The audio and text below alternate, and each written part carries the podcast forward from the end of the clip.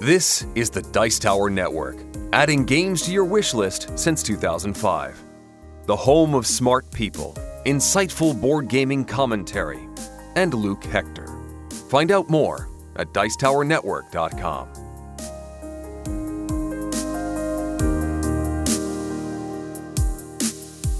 It's the UK Games Expo preview special on episode 44. Starting off with some quick first impressions of Keyflower and Shipyard, I will then go on to talk about what I'm expecting at the UK Games Expo, what's going to excite me, and what tips to give you as to what you should look out for as well. And then, as a bonus treat for you, no top 10, but an interview with Henry Jasper of Grublin Games Publishing.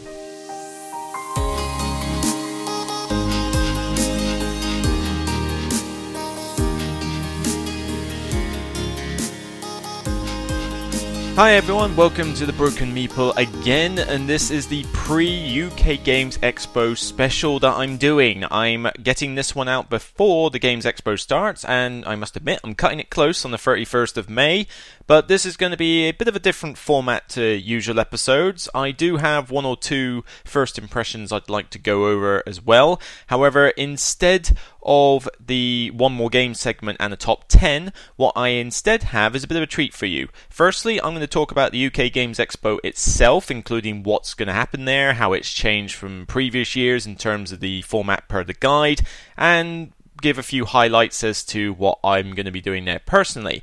Also, on top of that, I have a nice little treat for you. I did an interview literally about 10 minutes ago, it wrapped up, with Henry Jasper of Grublin Games Publishing. Grublin Games Publishing is a publisher, funny enough, in Cornwall of the UK, just next door to my neck of the woods in Somerset and we were chatting about the new game that they're kickstarting called Perfect Crime, which sounds completely up my street in terms of theme and style of game. So I'm looking very much forward to checking it out at the expo. But I'll be doing that at the end of this podcast. It's roughly about 30 minutes long, so essentially I'm going to replace the top 10 segment with it on this occasion. And no doubt top 10s will resume themselves in the next episode, which I will do a quick episode just after the UK Games Expo to give my thoughts and the top 10 from that as well. So you could almost think of this as part one and the next one is part two, but I'm going to think of it as two episodes, so yeah. So, first off, what is happening lately? Well, obviously, I've been planning for this expo for a little while, not as well as I usually did in the past, but I am looking forward to it so much.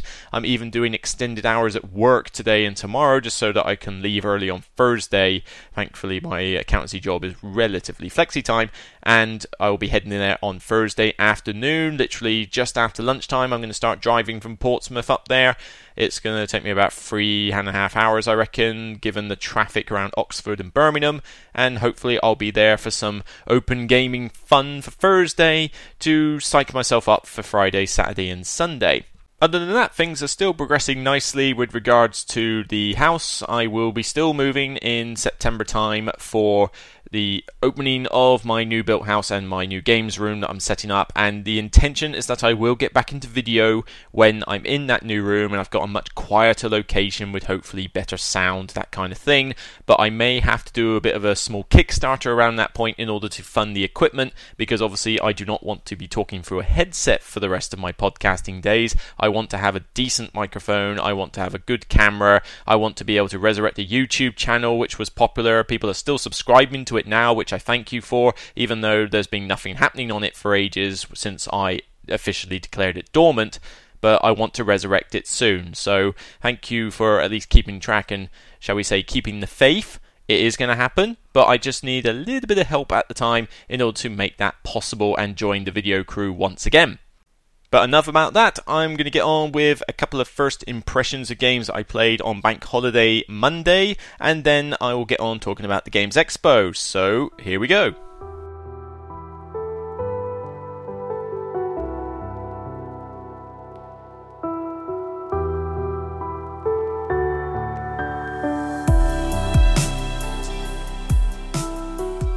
Now, on Bank Holiday Monday, I played several games, and two of which I'm going to be doing reviews for, so I'm not going to do first impressions of them today. What I'm going to talk about is the two games that I won't be reviewing as such, but were also new at the time. So we'll start with the, the lesser of the two, although that doesn't necessarily mean bad, and that is Shipyard by Czech Game Editions. This is a fairly dry Euro game where you are building ships of various lengths and putting things like cranes and guns and crew members on them. It's set in the, I think it's set in the 19th century or 18th century around that time. So you're talking, you know, that kind of technology. And you sail these ships out on little canal tiles to gain points. You'll gain points based on what your ship is uh, carrying on it, what it's, how big it is, how fast it is, that kind of thing. But the crux of the game isn't really the theme. The theme is very light. Where this game comes into play is the rondel mechanics that are used throughout. If anybody has played half of the old style Euro games, you'll know that rondel mechanics were quite a big thing, and to be honest, I still enjoy them now. The except you've got several in here. You've got different tracks where you can acquire the things to put on your ship and the crew members and sell uh, commodities for money in order to afford it, and it's all powered by various rondel mechanics where you have the piece on this ring with all the different spaces on it, and when you select the action, you can move a certain amount along that circle, and depending whether you pay extra, you might be able to go a bit further, but essentially you're timing when you do the action based on where the piece is. But on top of that, you've also got the main turn sequence and almost like the game timer, which itself is another weird rondel mechanic. There's a little loop, and the tiles for the various actions are in a in a row set out at random. And the idea is is that when you it's almost a bit like worker placement. You put your meeple on one of those actions and you do the action, and you can also pay some money to do a bonus action.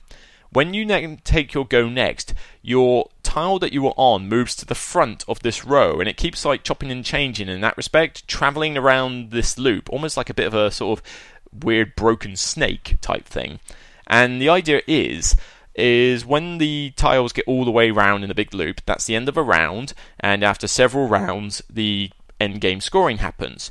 But it's really neat how the rondel works in that because if the action is at the very front, then you'll be able to do it, but you won't be able to get any money for it because you get bonus income based on how many players are in front of you when you do a particular action. So if you take one of the tiles that's at the very back, it may not necessarily be the one that you desperately need, but it might just get you that little bit of extra income in order to survive in the later game. And you can also hire what they call quote unquote employees, but basically it's little perks, little special abilities that increase the value of the actions you do. And essentially, that's it. You travel around these rondels, you construct the ships, you sell them off, and most victory points wins. It is pretty dry. You could replace this with a very a fair variety of themes, and it would still work. But mechanically, it's all right. I don't think it's the most entertaining Euro I've ever played. Certainly not. I think there's not a great deal in terms of paths to victory. You're you're building the ships and you're trying to get you know enough on them so that you get the most points i.e. up your speed etc there's only so many ways you can do that. So you can't really say i'm specializing in this. You know you might say i'm doing bigger ships and i'm doing smaller ships but that's about it really.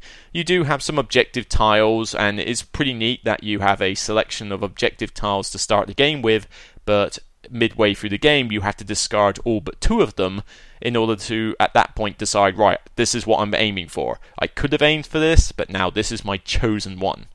So it works fine as a typical Euro. I'm not I wouldn't even call it average. I'd say it's above average. It was a decent mechanical game. It kept me thinking, though I probably wouldn't play it again with four players because I think the time it takes is a little bit long. It's only about two hours, and we're not talking the longest game in the world, but I think two hours and above is a bit long for a game of this particular nature because there's a little bit of depth in it, but we're not talking anything brain burny. It's pretty straightforward to figure out what you need to do on a particular, particular turn, and there's very little, if any, player interaction in this game apart from the simple you blocked my action. That's pretty much it. You can't really influence other players in any other way apart from chopping and changing the price of the commodities and blocking spaces. So, all in all, Shipyard is an okay Euro game. I'd call it above average. I gave it a 6 out of 10 when I was giving my honest opinion to my mate about it. I was happy to play it. I'll be happy to play it again. I'm just not going to actively seek it out. But all in all, it was a relatively unheard of game around. He'd only just bought it, and I hadn't really heard of it apart from seeing it on the occasional library shelf. So I was glad to get a go of it, and I thought it was okay. So a sort of half thumbs up for Shipyard.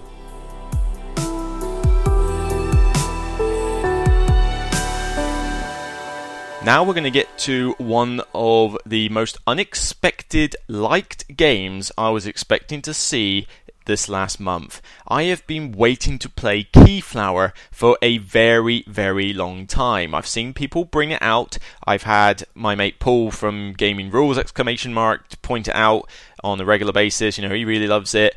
And I just never got a chance to play it. Things were putting me off. I didn't want to buy into the hype because hype usually destroys a game for me half the time. And yes, it's in the top 25 on Board Game Geek, but we all know what the ranking system's like on there and I was told it had auctions, which put me off as well. So there were, you know, obviously people who know the game know that it's not actually auctions, but bear in mind this is what information I had to go on. It wasn't talked about a lot on podcasts or review sites because it's not the mo- it's not the most recent game ever, and just generally nobody really had it locally. But then someone brought it yesterday. So, given the choice between that and Power Grid, have a guess which one I was willing to play more. Hmm? I jumped into Keyflower without a second thought, and I'm glad I did. This is a really neat little Euro game. I mean, it, obviously, yeah, the theme is pretty much non existent, but what you have is it's kind of like a myriad of all different types of mechanics really you're you're going for victory points at the end of the day but the way you do that is that you have a collection of three different colors of meeples blue red and yellow and you have tiles in the middle of the table, which are various locations that give you special things like generating resources or transporting goods around, that kind of thing, or just giving you straight up victory points. All of these can be upgraded with the use of resources. And the way that it happens. It's really neat. Each of you has your own village, and you start off with your basic home, or your town hall, maybe you want to call it. And it's almost like a mini game of Carcassonne. When you get tiles, you put them in your own village and they have to attach to each other in a logical sense. You know, the roads have to connect, like in Carcassonne. And with these meeples, you have them hidden behind a screen, which I've got to say, who designed the screens in this? I don't know what was going on there, but there's no rules in the book, from what I could tell, that explains how to put these things together. And when uh, the girl in the group was actually putting them together and finished with it, granted it looked good, but oh my god, it looked complicated. What what was wrong with just a free folded piece of card. I don't know. It just it looks like a sort of folded house with little bits sticking out in that, and it looks cool. But wow, that was a bit complex. Anyway, I'm digressing. The idea is is that you have a choice of what to do with these meeples. You can either use the tiles in your own village to perform actions. You can use the actions on the tiles in the middle of the table to do action to do various things. You can even place your meeples on opposing village tiles, so you've got some interaction with other players in order to use the actions they've got. Or you can place your meeples on your side of the tile to represent you are bidding to acquire that tile. So it's not really auctions, it's just bidding with meeples. Each of these actions is done in turn, so you do one, someone else does one, etc. And it goes around until everybody passes, at which point you can choose a boat tile which has a random selection of meeples and tokens on it, and depending on whether you bid to do it first, second, or third, means you get choice over that. And the game sort of rinses and repeats from there. But the really cool thing with this is that when you place a meeple on anything, depending what color you put on it, the opposing players can then only outbid you or use the action again, etc., by using more meeples of the same color.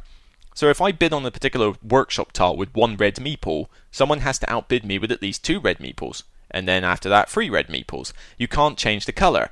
So suddenly, I mean, the, the colors don't have any special significance. It's just di- different colors mean that you are restricted from bidding on them if they've already had a particular color associated with them.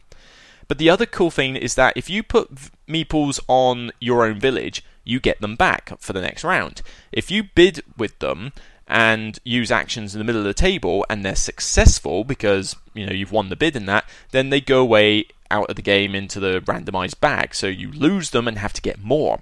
But if you use other villages' tiles for opposing players, you actually give them the meeples. They take the meeples into their own collection. So you've got to think, oh, I want to use his thing, but I'm going to give him more meeples and I'm going to run short. And then if you're not careful in subsequent rounds, you'll have so few meeples that you won't be able to win bids. I went for a complete munchkin tactic of I'm going to collect a bunch of meeples because you also had these objective tiles again, a bit like with Shipyard at the start of the game, and you could choose which ones come in the late in the last term. And two of mine were related to collecting lots of meeples, so I went with that theme. Let's see, uh, that's how I play these Euro games. I pick a theme, I run with it, and see what happens, for good or worse. And in this case, it worked very, very well. I had an abundance of color meeples, which meant I had control over the bidding process for a lot of things. On top of that, you can also I also acquired all three tiles that involved generating green meeples. And green meeples are the same as the other three colors, except there's not many ways to get them. So it's almost like a more powerful super meeple, if you will, for locking down tiles because if you put a green meeple down, then they've obviously got to put more green meeples down, and they're in shorter supply. So I munchkined green meeples and upgraded the tiles and generated a lot of them, which meant it gave me so much control, particularly in the winter turn. I had so many meeples beyond my screen compared to everyone else that by the time they'd passed, I still had something like four or five actions I could do with all the meeples before I finished my turn. So it was a bit of a whitewash points finish. But this was a really cool game. I never thought that it would interest me that much. I looked at the cover and I thought, okay, looks pretty generic. Looked at the tiles, I thought, okay, the component quality is good. I like the color meeples, it's vibrant, but it looks pretty dry. It's just going to be point generation, but we'll see. And then everything just started being fed to me in dribs, you know, like the bidding process, the reason for color meeples, the Carcassonne minigame, and it just all gelled together quite nicely. I suppose the only fiddly thing I could think of was the whole concept of when you generate resources, they go on specific tiles and you've got to transport them around the map with certain actions. That bit was a little fiddly, but other than that, the rules were pretty straightforward and elegant. The iconography could be improved. There was a lot of tiles where the special effects were in no way, shape, or form intuitive, but the rulebook has guides for every single tile, so that's a fairly minor nitpick. But wow, I was really impressed with this one. Whether I would call it a top 25 game, I don't know, but it just really clicked with me. I don't know why. The mechanics just. It was unique. I hadn't seen it done like that before, and it used a lot of different mechanics from all sorts of different games and put them to good use.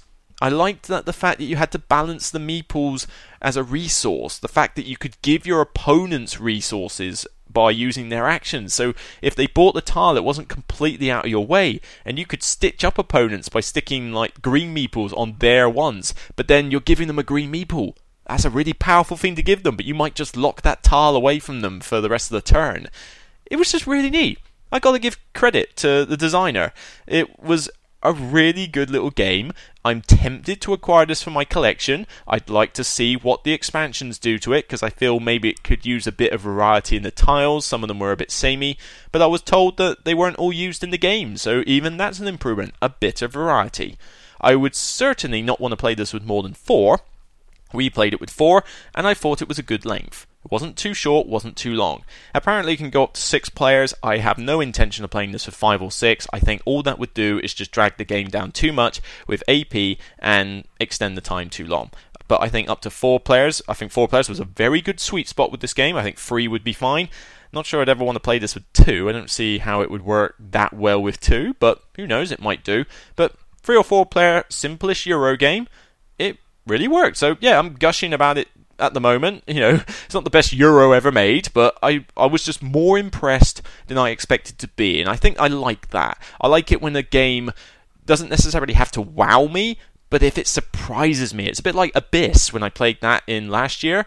I didn't know what on earth Abyss was. I didn't know what it was going to be. It was just this weird cover that was talked about and some gorgeous artwork. I thought, oh, okay, what's this? Now it's in my collection and I love the game. It was the biggest surprise of last year. So I look. I was glad to say that King Kingflower Keyflower is the biggest surprise so far of this year, even though it's technically not a 2016 game. But thumbs up. Big thumbs up, Keyflower.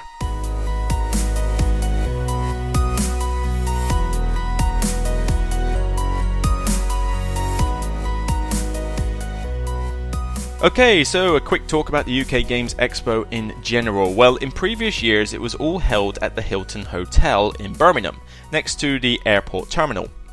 Now, this was fine. I stayed in the Hilton in both years and it was very convenient. The problem with the expo being held at the Hilton was that there was only so many rooms that were available and things got a bit cramped. And I mean cramped. You had a lot of people turning up to this expo, but the rooms just simply weren't big enough to accommodate, so you were packed in a bit like sardines. This wasn't a killer for the expo, but you really had to bear it in mind when you were doing anything with it. Now, this year things have changed. They've now managed to secure NEC's Hall 1, so the NEC Exhibition Centre right behind the Hilton. They've secured one of their giant halls, I forget how much square footage, I think it's like 10,000 square foot in that hall, and all the trade hall stuff and some of the open gaming and seminars are being taken place in there now, as well as the bring and buy sale, which I'll get onto later. Now, I'm hoping that this means that it will nowhere near be as cramped before, but obviously, when you make a bigger venue, you then sell more tickets and therefore you get more people. So, I am fingers crossed that this will be like a mini Essen because in Essen it was quite spacious despite the fact there was a lot of people and even though you had the occasional bit where you were crammed in it wasn't that bad. I'm hoping this will be a similar format so please don't be too cramped. I would like to be able to move around the trade halls and see what's going on without having to worry if my rucksack or water belt or whatever is basically protruding into someone else's spinal column when i'm walking around. Now, I'm going to be walking around in one of two things probably a polo shirt, or, if they still fit, an actual Broken Meeple t shirt. I bought some a while back, they were getting a little bit tight. I have since gone to the gym a lot more often and done some running, and it seems that on first glance they actually fit me a lot more comfortable now. So hopefully I'll be able to wear those and you'll be able to recognize me. If you do see me wandering around the expo, please say hi. You know, I'm not going to bite. I'm not going to be like, oh, don't talk to me. I'm, I'm too busy. I'm too tired or anything. I know I might be rushing to get somewhere, and if so, I'll be polite and just mention that. But ideally, if you want to come up and say hi, then please do. I would love to see you. But more about the expo in general. Now, the idea with this is that all the trade hall stuff is going to take place in the NEC hall. So there'll be a little bit of open gaming and the seminars will be there, but mainly anything to do with trading and selling and demos and cosplaying, because that's a massive thing with the expo now. There's some wonderful cosplayers in this. And even the bring and buy sale will now be at NEC Hall 1, and the Hilton will primarily be a few seminars, but mostly open gaming. Now, what other bits about the expo should I mention? Well, let's talk about the Bring and Buy while I just mentioned it. The Bring and Buy is a very successful second-hand game sale. Everybody can input their choices for what they want to sell ahead of time online, and then they print out some labels, put the games, leave them on the shelf, and then hopefully people buy them, and the the group takes the 10% commission, which is given to the Expo supported charities, which I believe are Children with Cancer, Admiral Nurses, and Dreams Come True. I'm not entirely certain what the third one is. That I, mean, I haven't really heard of that one, but I certainly know the first two. They're very nice charities. But the Bring and Buy Sell is really good. It was very cramped in the past, but now it's in the NEC Hall, so hopefully that will mean it'll be less cramped, but, you know, we're wishful thinking. But it's really good. If you want to grab yourself a hard to find game at a decent bargain, it's the place to go. Now, not everybody's selling at a bargain. You get some people who are being a bit hopeful with their prices, but you'd be surprised how quickly stuff comes in and leaves that bring and buy. I haven't had a, I don't think I've had a time where I've sold something in there and it hasn't sold. If it has, it's been something really obscure and you know like nobody was really going to want. But I believe that anytime I wanted to sell something, including big stuff, it sold. There's something for everyone. One man's junk is another man's treasure, after all. So I recommend going to see that. It's, I believe, Uh, it depends which way you're coming in, but it's basically in a large area of the NEC hall. I'll say it now actually. Go to the UK Games Expo website and download the UK Games Expo 2016 guide. It's a great resource to tell you all about the expo and how it works. I suggest you look at the floor plan for that ahead of time and get some idea of where you want to visit. The bring and buy is on there, clearly marked, so you'll be able to find it as well as everything else. There will, of course, be a little bit of open gaming all weekend, and most of it will take place in the Hilton Hotel. However, some of it will take place in the NEC Hall, but only during the day while the trade hall is open. The trade halls are essentially trading from morning hours until 5 pm on Friday and Saturday and until 4 pm on Sunday. So if you're planning to do shopping, trading, and demo playing, I suggest you get in there early, nice and early, have your breakfast early, get straight to the trade hall when it opens, uh, 11 a.m. on Friday and 9:30 on Saturday and Sunday. Get in and do all your stuff during the day. Leave the open gaming until the evening or when you've finished doing your shopping and trading stuff. But you really don't want to miss out on what's in those trade halls just because you got distracted doing something else. There's plenty of time to do open gaming in the evening. All the rooms in the Hilton Hotel are open till the late hours. It's definitely worth you know planning your time ahead there will be a main stage in the NEC Hall, which will be used for a variety of activities, and for the most part, it will mainly be prize draws, it will be combat demos with Viking weapons, which sounds really good, and pretty much everything cosplay related will be going on there as well. And there'll be anything. I mean, when you see the cosplay at the expo, you'll see all sorts. You'll see Star Wars, you'll see Doctor Who, you'll see all sorts of Marvel and DC stuff. You'll see all types of cosplay you can think of there, and they're really impressive. I mean, there's always at least been an imitation Doctor, a big TARDIS, and a working Dalek that's gone around the place. And I always love seeing the Daleks when you go past. It just makes you feel like a kid again to see that stuff. But the main stage in NEC Hall will have regular cosplay and demonstrations on there, so I recommend going to there if you want a little bit of entertaining as such. Now, obviously, the problem with buying a lot of games is that you're probably worried that you're going to buy too much and then you've got to carry it everywhere and you can't stay at the NEC, I don't think, so you're going to have to carry it back to your hotel. Well, Leisure Games have got an answer to that. In the top corner of the NEC hall, there is a shop and drop facility that Leisure Games are running. This hasn't been, I don't think this was in the last two years. I certainly don't recall it, but it's in this one. And the idea is, is that they have a secure, walled off area of the NEC hall where you can leave your bags of games for a small charge. We're talking £2, so next to nothing. They'll be placed in their own secure spot out of sight, and then when you're ready to leave, you just come back, return me your ticket, and collect the stuff.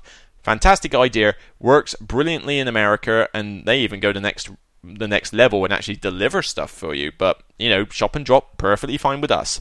Now, be warned, if you don't pick your stuff up by the end of the day, it does get auctioned off because you they cannot store your stuff overnight. So remember that this thing shuts at 5 at various times. So really do not forget to pick up your stuff. I cannot emphasize that enough. Do not shop, drop and leave. Shop, drop and pick it up again at the end. All right? That's the best way to do it. It's a very useful facility. I'll probably even use it myself because I don't want to be carrying big bags everywhere. Trust me, it hurts. But certainly, I recommend using the facility and then just keeping an eye on your watch and maybe setting an alarm on your mobile phone. Although, be careful with your mobile phone in there because in the Hilton, the internet is, shall we say, shoddy at best. You know, you'll be lucky if you get a signal. I don't know if it's better in the NEC Hall, but I'm hoping it'll be better because it makes updating Twitter and Facebook a lot easier if you've got decent internet. And in the past, it's been really tricky to do any kind of update during the expo because the internet is sucked so much I can't upload any pictures without it taking five hours or just giving up halfway through. The next thing I'll talk about quickly is the seminars. This expo is always home to lots of different seminars where special guests will come in and give live shows. They will converse with question and answer sessions, or they'll give tips about various things. There's a lot of them. They are on the UK Games Expo guide. There's a huge timetable there, so I suggest you have a look. And I'm going to make this year a bit more seminar heavy for me. In the past, I've never gone to the seminars because I've wanted to do too much open gaming tournaments and trade halls. This time I'm going to cut down a bit on my open gaming and go to a few more seminars because there's some good stuff here. Now, obviously, yes, bias, I will be going to the Dice Tower seminars. It's just going to happen. Now, they haven't talked to me about actually appearing on the podcast. I know a couple of people have asked on Twitter about this, but you know, this is Tom Vasel and Sam Healey's baby, so I'll leave it to them. They've got their own show to do, they've got their own facility to do. They'll probably get people up during the podcast or they'll get people to answer from the audience. You know, I'm not bugging them for this sort of thing. I've just said that I'll lend a hand if they want it. You know, I'm willing to help, but I'm willing to accept that they may not necessarily need it. So we'll see about that. But Tom Vasel and Sam Healey of the Dice Tower will be there in various seminars. They've got the live podcast at 12 noon on Saturday the 4th in This Is All NEC Hall. And they've got a repeat show at 4 o'clock the same day. And on Sunday, there will also be a Tom Vasel Q&A session with Sam Healey as well at 1 p.m. at the NEC Hall as well. But I'm going to be doing various other seminars. I mean, there's all sorts there. You've got cosplay tips, you've got drawing like a bro, sci fi quizzes, live pandemic, the dark room, which is kind of like a live entertainment style adventure thing, uh, tips on how to create content like YouTube content and board game reviews and that, hosted by again my friend Paul Grogan and various other people in the seminar. I'll be going to that at 11:30 a.m. on Friday. And there's a lot of other cool stuff as well. You've got Colin Baker, the Sixth Doctor, is going to be there. 11 a.m. on Saturday, he'll be doing a Q&A session, and he will also be taking part in the Sci-Fi Quiz, which is at 10 a.m. on Sunday.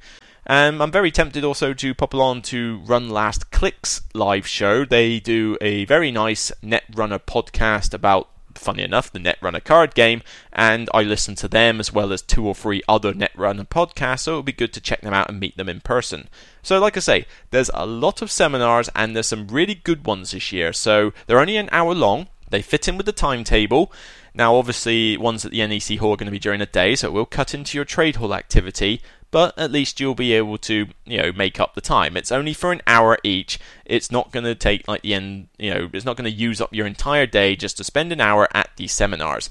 Now you can't pre-book these, so you're going to have to be quick on the noggin to get there and you know get your seat because I don't know how big the capacity is, especially for the Dice Tower lot. You really want to get there early, but you know, these are worth going to. So I'm going to go to a few of those seminars, so I'm sure you will see me at the Dice Tower ones. You will see me at the YouTube tips and content thing, because to be fair, if I'm going to start doing video again, I think I could use all the tips I can get. So I'll be attending that one, and hopefully I'll be able to attend some of the others, like the Run Last Click podcast or one or two of the others. So hopefully you'll see me at those. Now, obviously, I can't talk about every game that's going to get published there or shown off there, but I'm going to just pick a few out that are worth mentioning. First up, obviously, because of the interview that's about to come up in a second, there is Perfect Crime, which will be a really cool looking bank heist game where one side plays the bank and the defenses and the other side play the robbers. And it's this turn-based system of one side trying to perform the best heist and the other side trying to fend them out. This will be done by Grublin games. I recommend you check them out at their booth at c12 and give this one a look. They're looking for playtesters and i'm going to be one of them for definite. On top of that, there will be some demo copies I hear for Scythe. This is the big massively hyped game by Stonemaier Games that's going to come out later this year. The Kickstarter was insane. I didn't personally kickstart it because, again, I don't want to get sucked into the hype. I want to see it when it comes out and see what it's like. I only played a couple of turns of it at Essen, so I can't really comment on whether it's any good or not, even though the artwork looks really nice. It's a really cool theme, but this is going to be there. Board Game Extras will be demoing it for Stonemaier Games, so at C20, you can go to Board Game Extras booth and check out Scythe there. Another game I'll be interested to take a look at is one called Tatsu. It's a two player abstract game from the same company that brought us Hive. Now, Hive was a really cool two player abstract game where you were trying to surround the opponent's queen bee with various bugs that had special abilities. The, nothing has come out since Hive by this designer, and now all of a sudden we now have Tatsu, another two player abstract game. So if it's anywhere near as good as Hive was, then I'm going to be all over this one. It essentially has your pieces traveling around a circular board with the aim of eliminating your opponent's pieces. Well, yeah, that's like most abstract games. When a piece lands on the same space as another, it's attacked according to the color of piece that lands there. And everything's marked with dragons, looks pretty striking. I'm certainly going to pop over to the Gen 42 booth at D19 and check that one out. Those of you that are board gamers of old might remember something called Escape the Aliens from Outer Space. This was almost looked like a print and play game, really, in its first instance. It was one of those hidden move slash deduction games, a bit like what Specter Ops and Letters from Whitechapel and that have come across now. Uh, it's all about misdirection and bluffing, that kind of thing. Except now Osprey Games at booth G8 have come out with a new deluxe version of it, and I hear it looks absolutely brilliant. So it sounds like a really cool theme up my street. I'm going to be checking them out and see what's what with that. Istanbul, a very popular Euro game, has got a new expansion called Brief and Siegel, or Seagal, I'm not entirely certain how to pronounce it. At the Pegasus Spiel booth A4, they will be showing off that. It basically adds more tiles and new pick up and deliver style mechanics. There's not a huge amount of information on top of that, but go check out Pegasus Spiel and see what's what for yourself. Esdevium Games, one of the very nice distributors that hands me review copies every now and again, published by Z-Man Games, Beyond Baker Street is going to be available from the Esdevium booth at D14. It's a deductive game where, funny enough, it's basically a race to solve the crime before Sherlock Holmes does. So you're effectively going up against him, even though it's more like you're trying to prove yourself as a better detective than he is. Players must hold various cards away from themselves so that you don't know what's in your hand, but your opposing players do, much like the original Spiel des Jahres winner Hanabi. Now, apart from that, I don't know much else about it, but I've already banged on about how nice Hanabi is as a Spiel des Jahres winner, and it was one of the most unique mechanics that had come out in a board game for a long time. So all you had to tell me was that it was a deduction game using the mechanics of Hanabi, and I'm already interested. So I'll certainly pop along to Esdevium at D14 and check that one out. And finally, I'll mention quickly Pandemic Reign of Cthulhu. Now, I'm getting a little bit burnt out on Pandemic, and I have no idea why suddenly Cthulhu has been mixed with Pandemic. However, looks interesting. You're taking the disease curing that you remember from the old game and now turning it into gate shutting and cultist removal, so it's effectively Arkham Horror mixed with Pandemic like you expect. I have no idea what this is going to be like, but it looks very striking. Cthulhu is a fun theme, even though it's been done to death by now, but then again, so is Pandemic, so I suppose that can't really talk.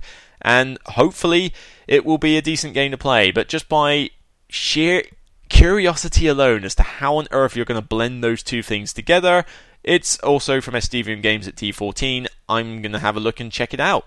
So there's plenty of stuff for me to demo. That's why I'm not going to be doing tournaments and why I'm going to cut down on my open gaming until the evenings because there's going to be so much to do, so much to try, and I'm going to make it my mission to not only attend the seminars, but to really get into these demos and, you know, maybe drain my wallet through purchases. But, oh well, perks of being an accountant, you don't necessarily have to stick to your budget as much as you would like. Ooh, scathing words there. But I'm going to be enjoying myself, splashing out a bit. Just generally, this is one of my holidays of the year to go to the Games Expo and just be a kid for three days, chatting to people old and new, chatting to podcasters around Britain and the world, just generally associating with you guys, the people who play games, the reason I get into this in the first place. You know, it's not just the enjoyment of a game itself, it's the community and the people I play games with that makes me do this podcast, that makes me do this review. This is why I enjoy doing it this much. So I cannot wait for it. But for now, let's get on with the final part of this particular episode the interview.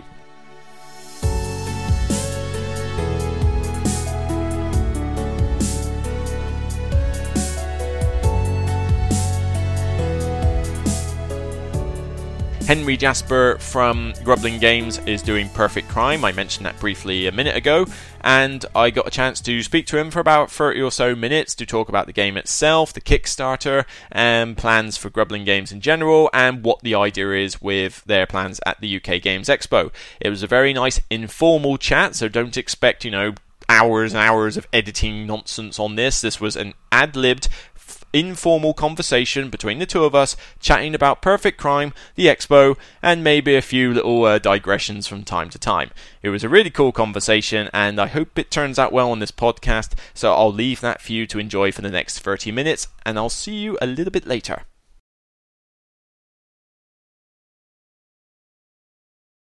Hi there, everyone. So, right now I am joined by Henry Jasper, who some of you may or may not know is the founder of Grublin Games Publishing, who are based in Cornwall, in my favourite area of the UK, the West Country. No bias to that whatsoever.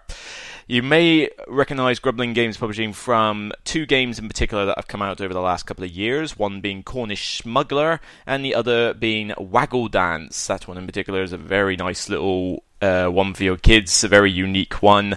And Cornish Smuggler, I believe I remember seeing at last year's and maybe even the year before that UK Games Expo as well. It was certainly brought on to a big extent there. So, Henry, how are you doing tonight? Yeah, not bad, Luke. Thanks for having me on.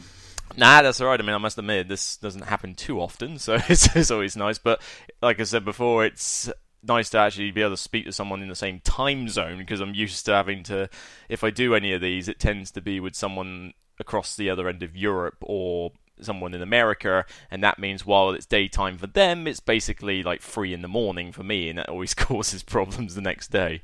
Yeah, of course. No, it's yeah, it's good to be local. I think this is nice. Yeah, good old West Country. I do, I do miss it, but the family's still there, so I do come back whenever I can. Well, that's not going anywhere. So yeah, it better not. so I need it.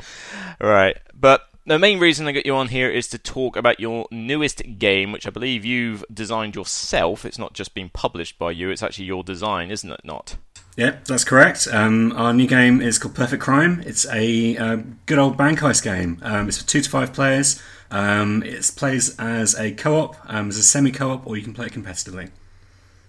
Yeah, yeah. I looked at the description for this about two sides, one being like the, essentially the bank robbers, and one being the the was it? Is it the other one like playing the cops or is it uh, the staff? So with the bank, you're um, you're building your own banks. You've got like a modular board set up. Um, the board is uh, kind of like, like, it looks like blueprints basically. Um, you're installing a vault. You're installing a CCTV system. Uh, you're assigning guards to different patrols. Um, but the um, the whole game has kind of been purposely designed to be as simple as it possibly can. So the with the bank, you're either installing security into your into your bank, which is which is hidden from the robber, um, or um, you're upgrading one of your systems, so like the CCTV or the vault door, or maybe kitting out your guards or anything like that. For the robber side of it, your um, it plays differently. So they um, they work on decks of cards. So you're drawing cards from uh, pile of crew, um, equipment, weapons, plans, or support and um, your decision is either to, to hustle to get some cash, um, to plan to draw some cards, or to physically send your crew into the bank to have a go at a heist.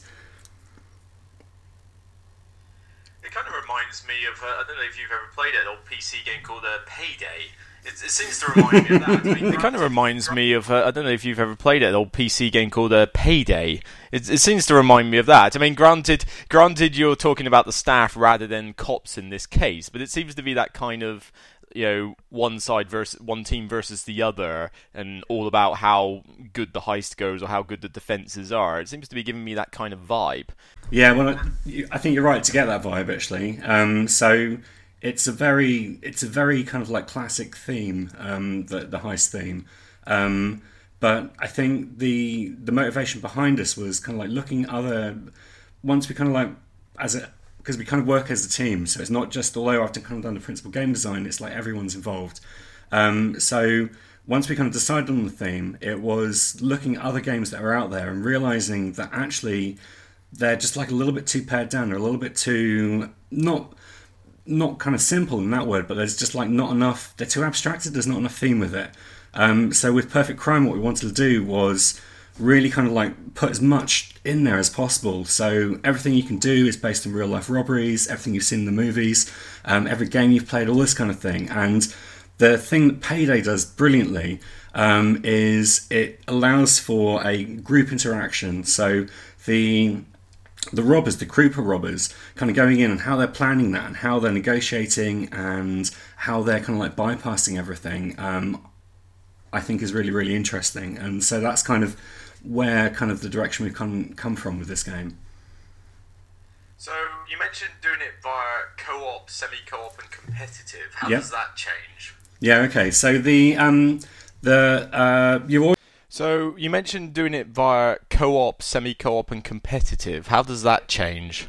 Yeah. Okay. So the um, the uh, you've always got two sides. So you've got one person playing as the bank, and the other side's playing as the robbers. Um, Perfect Crime was originally designed as a two-player game um, because we really wanted to get that as solid as it could be, um, and then kind of work upwards from there. Um, the the way it kind of changes between co-op, semi-co-op, and competitive. Um, so co-op, everyone's working together. You're um, everything is a negotiation in terms of what you're doing and all that kind of thing. But the actions have been democratized between the different players, so you don't have a situation like in like um, in pandemic where you've got one player who just pops the whole thing and they go right, okay, everyone, this is what we're doing, this, this, and this, and everyone just goes, oh yeah, we have to do that. um, because that's the best thing to do. It's not as straightforward in Perfect Crime um, because the um, the other side is, is, a human person. It's it's it's um, much more complex than you can ever get with an AI or even just a system of rules.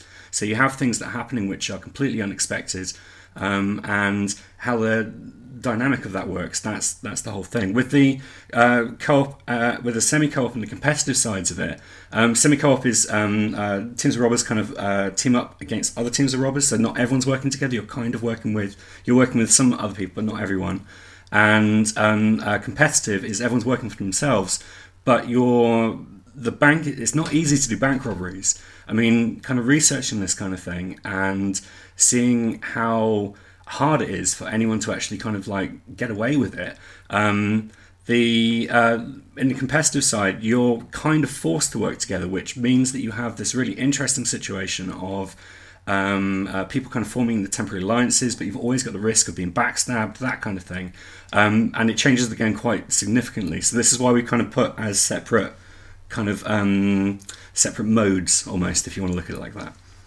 That does sound like it adds to the variety, although I'm kind of glad that bank robberies are pretty hard to do. I'd like to think it was the other way around. well, yeah, I mean, this is the thing. It's dangerous making a game about bank robberies because everyone kind of wants to do it because it's that whole vicarious thrill of like, well, come on, we can. Uh, how would you get get away with it and stuff?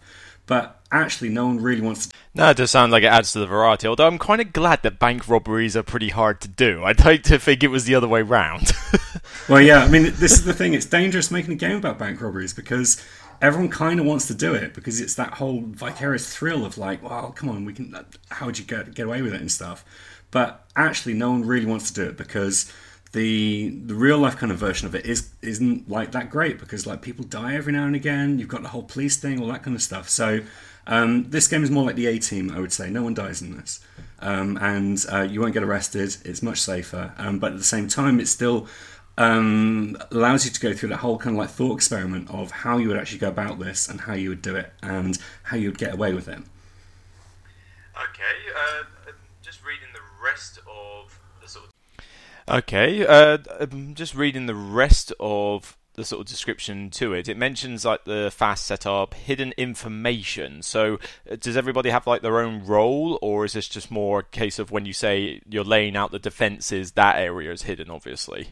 Yeah, that's the hidden information area. So the um, yeah, it's, it's interesting because there's different ways to do it.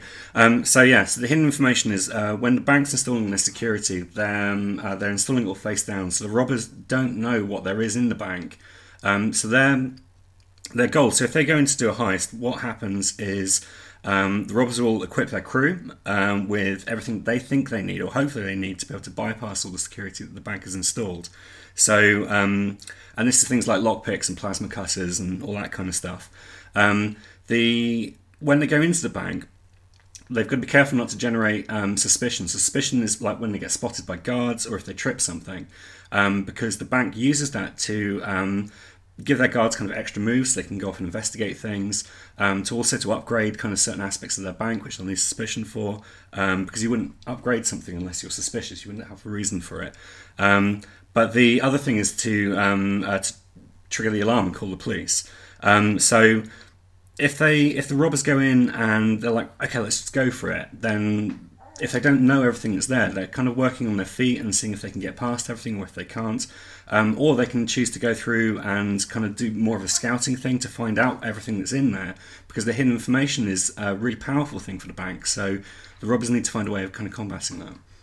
So how does each turn play out then? Because if you've got one side doing the scouting and finding out what's going on, sure. the, the, the, the bank itself know who the robbers are in terms of these are the players. Yeah. So are they actually doing anything while? So how does each turn play out then? Because if you've got one side uh, doing the scouting and finding out what's going on, the oppo- the, the the bank itself know who the robbers are in terms of these are the players. So are they actually doing anything while they're scouting? Is it like turn by turn or real time that kind of thing? Yeah, totally. So game plays in days. Um, the day for the bank is uh, they receive money. Um, they can spend that money either on installing security or on upgrading a different system of their bank, so like CCTV or anything like that. The robbers, they um, the start of their day, they make a choice to either um, get more cash, um, to plan to get more cards, or to go into the bank. And when they go into the bank, the um, they're moving um, turn by turn, yeah, as you said, through the rooms. So it's kind of physically they have their robbers kind of moving through there with the guard patrols kind of moving around um, and working like that. The bank's got two different states, so it's either being attacked or it's not being attacked. So they're either on patrol or they're on alert. While they're on patrol, um, they are forced to follow the patrol routes that they've been assigned. So the bank players kind of like um, moving these guys around and doing that kind of thing. The robbers, however, got freedom of movement, so they um, rather than being forced to make a move, they get um, uh, two action, uh, two moves and an action each. So they can kind of go through. Actions can be things like um, maybe trying to persuade um, a, a, guard. Um, uh, that they should be there rather than shouldn't be there. Um, it can be attacking a guard if you go down that route, or it can be using something they've been equipped with um, but they have to be careful with that because that generates evidence which is used against them when the police turn up. So um, if they've accrued too much evidence because they've gone in and they've shot shotguns off and Uzis and all this kind of stuff, um, then um, when the police turn up, their response will be uh, measurably stronger than um, if the guys had managed to go through and kind of stealth the whole thing and work like that. Okay, it does sound actually pretty sweet. I gotta admit, it does. It, it's a theme that I haven't seen done before. This whole bank robbery thing. I can't think of any other example to really base it on. Yeah. So it's going to be quite unique in that sense. It's all going to come down. Okay, it does sound actually pretty sweet. I gotta admit, it does. It, it's a theme that I haven't seen done before. This whole bank robbery thing. I can't think of any other example to really base it on. So it's going to be quite unique in that sense. It's all going to come down to just how well this like hidden information stays hidden. You know, especially if you've got groups chatting with each other. You know, they they've got to set up defenses and discuss this without the other side hearing it, which is going to be a case of how that plays out. So okay, so I know the Kickstarter is actually, funny enough, supposed to be launching today, is it? Uh, right, we're running a little bit late on that. I'm sorry. Um, so the um, uh, okay, so the the illustrator that we're working with is a guy called Nick uh, Ramo, who's um, Italian. He's worked in a couple of other games before, but he's got a really brilliant um, kind of graphic novel style. Um, which um, he's just superb at. It's, it's, really crisp, it's really gritty, it's um, just full of character. So we're not trying to make a beautiful game we're making a game which is got loads of detail and character in it, so it's interesting to look at that kind of thing. The um, it's, it's, all the, it's all in the eye of beholder in terms of it's, it's all the, it's all in the eye of beholder in terms of like gra- graphic work. I mean, the picture I've got here is a kind of demo artwork. I don't know if this is a game cover or just some su- sample artwork. It's got what looks like the bank itself, like a, a nighttime scene, almost like you're watching a Batman cartoon or something. And there's a guy standing outside it, looking away from you, uh, smoking away. He's got his hat and black coat on, so you know looks shady. And it is kind of like an LA noir, almost not quite, a bit more colourful than something like Sin City, but it, it feels to me like I'm watching like the Batman animated cartoon. It's like Gotham at night. And to be fair, that looks pretty decent in terms of artwork. It it fits the theme, you know, not making it sound too serious, but also not looking goofy either. I mean, you haven't, you know, not going with cartoony style artwork is a good thing, I think, with this one. I think so as well. So yeah, so basically, Nick is running a little bit um, uh, against it. Um, and um, we're running a little bit against it in terms of the edit for our video, which is taking a little bit longer than um, we're planning. So the idea is to just wait a little bit longer um, until tomorrow. Um, Nick will have the artwork. We'll have that. We'll put it. We can include that in the video um, and um, be ready to go from there. So yeah, it's all go at the moment. Yeah. So some point within the next couple of days, maybe even during the expo. Yeah. So some point within the next couple of days, maybe even during the expo itself. Nah, that's that's fine. I mean, it gives people the chance to actually listen to this podcast and find out first. it will not be during the expo itself. It will be tomorrow. All right, fair enough. You heard it here. you can hold him to that. Are you going to have any demos of it or anything like to show off at the expo itself? Yeah, that's our prime focus. So we've got a, a nice big booth. We've got loads and loads of tables and chairs. Um, and um, we um, are um, showcasing and playtesting Perfect Crime uh, while we're there. So we've got loads of sets. Um, we are giving um, everyone who playtests for us an exclusive promo card for the game um, assuming we fund, of course, as well as um, uh, a, a, a Terralift dice as well. So um, yeah, hopefully um, people want to playtest for us, and um, because we want them to. So the the thing that kind of really improves game design is opening up and having more people, I think, more eyeballs on it because you're getting all these opinions.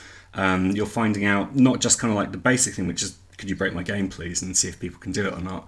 Um, but like um, finding people's ideas and kind of the the thought process with this game is so lush because people are like, oh man, it'd be so cool if it had this or had this, or how does that work? Does that really make thematic sense? That kind of thing. So all of that's gone into this game, and at the expo we get to do that with loads and loads and loads of people, which is the most fun for me. So yeah. Uh, dibs on the table for that one. Yeah, come on over. I don't think you'll have a trouble funding this one, though. I mean, the UK Games Expo, you've been there before. You know how packed it gets. Uh, dibs on the table for that one. I don't. I don't think you'll have a trouble funding this one though. I mean, the UK Games Expo. You've been there before. You know how packed it gets in terms of people showing up. And this year, I I've got no clue what's going to happen now because I've been I think two years now, possibly I think two maximum three years I've been, and it's been pretty cramped in the Hilton Hotel. There were so many rooms, but I know all you guys in the trade halls were packed in like sardines in those various rooms. And now there's no trade hall action going on at all in the Hilton. It's all in the NEC hall. I think it's going to be a little bit like a mini Essen. That's what I'm hoping. Um, so kind of like one room rather than like kind of loads of rooms. But I've never been in the NEC before, but um, it's I don't know. There's so many people for the expo. It's um yeah. I think it should be a really really good atmosphere actually and a lot of fun. You're you're on the same wavelength as me actually. You're you're on the same wavelength as me actually. I've I've not done the NEC properly, but when I looked at the hall plans, it did give me that sort of vibe of oh yeah, this is going to be like Essen. And Essen, despite its size, wasn't too cramped, mainly because of the large floor space. So I'm hoping that by adding this floor space, it's going to make life a lot easier because it was a bit of a nightmare trying to walk around those halls sometimes. But then that depends on how many thousands of extra people they've now got in for this thing. So we'll see whether that it's just simply going right. Well, here's a bigger space now. Let's shove even more people into it. We'll, we'll soon find out. Well, yeah. I mean, I, I think kind of like bigger space. They've um, they seem to have um, done a really good job in kind of like selling advertising for it um, with some kind of really big kind of players. Um, and I think that's been kind of fed back into um, uh, creating more publicity for it. So I think this is a good thing, not just like for the UK scene. I think it's like more events like this and kind of large scale, more professional events are exactly kind of the thing that kind of our industry needs, really. So, yeah, I think this is really, really, really positive stuff. We certainly do need it around the UK in general. I mean, we only have the UK Games Expo. We certainly do need it around the UK in general. I mean, we only have the UK Games Expo for a big convention of this size, and it is good to actually see designers and podcasters and actually turn up for it. I mean, I'm probably going to have to, well, hopefully, I'll get to see you know Tom Vasel and Sam Healey when they come over as part of the Dice Tower network, so I'll be trying to get in on those shows.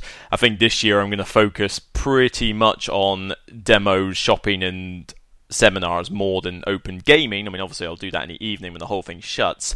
But in past couple of years, I seem to have kicked myself sometimes for spending too much time playing games rather than actually going around and checking out all the new stuff which is you know I can play games whenever I want. This is the only chance I'm going to get to see everybody all in one group. And on top of that, it's why I also don't do tournaments now anymore because they suck up so much time, don't they? Oh god, yes. First first year I did Expo was nine hours of Android Netrunner doing the nationals, and it was just it was a bit. Um, it was fun don't get me wrong, I love Netrunner, but to do it for nine hours straight, there's not many games I can think of that I'm willing to spend nine hours straight playing, especially when those nine hours just sucked up my entire Saturday. And I enjoy Netrunner, but I'm not exactly national standard, so you're essentially spending nine hours to come in like the in the midway point. So, it's just like I, I had a, a, similar thing with um, uh, playing Advanced Civilization one time. It was like it's a long game. We knew it was a long game going into it, so we'd stocked up on food, all this kind of stuff. 14 hours later, I was in, I was like kind of middle to bottom. I was like, what have I done here? It was, yeah. Well, you mentioned advanced civilization. They've got the mega civilization there now, which I'm hoping, even though they've shut down the pre-booking, I'm hoping I can get in and get a slot early when the thing opens because they they've got a game going on till something like seven in the evening till one in the morning, and it's supposed to be the quote unquote short game, which anything from seven till one being a short game is like you know something a little bit dubious. But the thing is, I went because it was such a good looking box and I love Civilization games, I bought this at Essen and it's still sitting on my shelf currently in shrink wrap because I'm too scared to open it and dare to absorb the rules. So I really need the designer of Mega Civ to sit there and go, right, this is how you play it for six hours, and then I can actually teach it and do it myself. Is there anything about the Kickstarter itself that you've got in mind? Because obviously, you know, obviously you wanted the fund in that, but have you got any ideas of uh, stretch goals or anything, any sort of specifics about the Kickstarter you want to get across, or is it a kind of wait and see? so one the thing, one of the things which is like really nice about Perfect Crime is that it's got so much design space in it. There's so many things that you can do with it. There's so many places you can take it, um, and the what kind of the, the state it's in at the moment. It's taken so far, and we've kind of stopped and uh, because we want to um, we want to open it up. And we've done this we did it kind of a little bit of cornish smuggler we did a little bit of waggle dance we'd like to do it properly with this one. Um, so give people kind of the real kind of influence to the real kind of like agency to influence the the design of the game the yeah the kind of final design of the game um, uh, themselves. So with um, with Perfect Crime, with the stretch goals, um, we have um, a whole load of upgrades which we're taking um, from the components all the way to the um, the design of it itself. So we have expansions planned. Um, we've got loads and loads and loads of cards with this game, um, and uh, we're doing the whole and loads of character cards. So we're doing the whole kind of illustrated backer type thing, but we're doing it so that people can actually choose exactly who they're having. So it's not like I'm putting my name in, I'll be illustrated as whoever you choose me to. You, um, everyone will be able to choose exactly what they want, and we're doing it really cheap so that everyone can be involved um, because that's what we're after with this. So um, a little bit suck it and see, a little bit kind of hang on, see how it goes, and um, all of it very, very exciting. So yeah. Nah, to being able to try this out. Actually, this will have to be one I seek out specifically while I'm there because the theme, it, with me, I mean, I'll ask you about this in a minute. With me, it's always about the theme with a lot of games. I mm-hmm. like dry. Nah, I look forward to being able to try this out. Actually, this will have to be one I seek out specifically while I'm there because the theme, it, with me. I mean, I'll ask you about this in a minute. With me, it's always about the theme with a lot of games. I like dry Euros at times as well, but even my favourite Euros, things usually by Uwe Rosenberg and Vital Lacerda, tend to have a strong theme in there with them, and even Stonemaier as well. So we're talking Viticulture, Gallerist, Kanban, uh, Agricola, Caverna, all the all the games where the theme is still strong. So I can so even if it's about mostly the mechanics, I can still immerse myself in what's going on. Now anything from the Ameritrash genre of chucking dice and doing all the sorts, then yeah, they tend to be the most thematic and the more strong the theme can be, the more it will suck me in. If this one, Perfect Crime, manages to get the theme as good as you're saying it is, then wow, that's almost going to be like a shut up and take my money scene, really.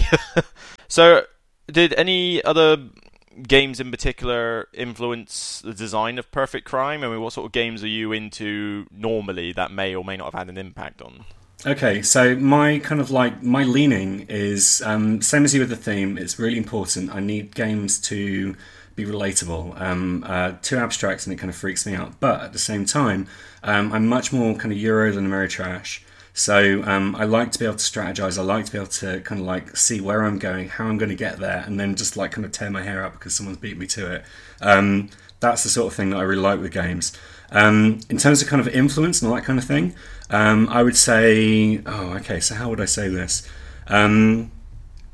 So there's obviously um, a non-board game. There's obviously a little bit of payday in this. Um, uh, there's a little bit of Netrunner in this, I would say. Um, there's a little bit of uh, Le Havre or Le Havre um, in this, um, and there's a little bit of Robo Rally in it, I would say. Le Havre is an unexpected one here on that list. well, there's bits of it in here, so yeah. It's um, it's there's some really nice kind of math stuff kind of going on. So thanks very much, Henry. Um, I'll let you get on, and I look forward to seeing you and this game and the rest of Grublin Games at the expo in literally a couple of days' time. Yeah, Luke, thanks very much for having me on here, and yeah, see you in a few days. Brilliant. Take care. Cheers now.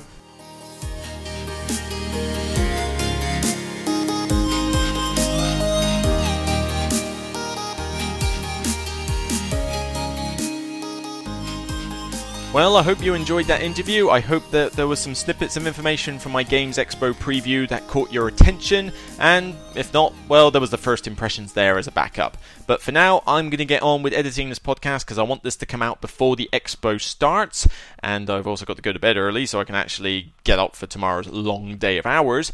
But I'm going to get on with that, and I look forward to seeing you all at the Games Expo on Thursday afternoon all the way to Sunday evening. I cannot wait. I'm sure you guys can't. It's going to be amazing. What more can I say? I'll be wearing the t shirts hopefully, so come up and say hi if you recognize the voice or just recognize me in general. Come up and say hi. I'd love to meet you. So that's it from me. Take care, enjoy playing games. Just hold on for one or two more days. It's almost here. The UK Games Expo is upon us.